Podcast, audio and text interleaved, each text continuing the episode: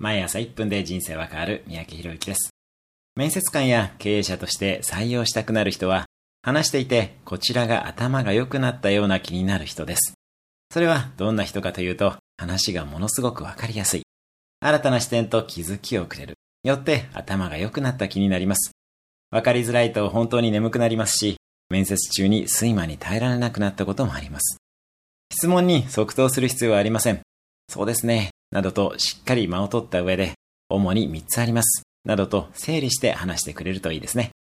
思考力と切れ味、時として相手への思いやりすら感じます。特に大企業の面接官は何人も面接して疲れています。そんな面接官の頭を研ぎ澄まし、目を覚まさせ活力を与えます。ちなみにこれはテクニックになってしまいますが、面接中に待ってました、それ聞いて欲しかったんです。という直球ストライクど真ん中の質問が来た時ほどぐっとこらえて間を取って答えましょう。売り込みではないので余裕が大切です。こちらも選べばいいのです。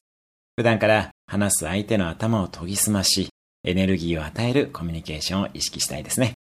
それではまた。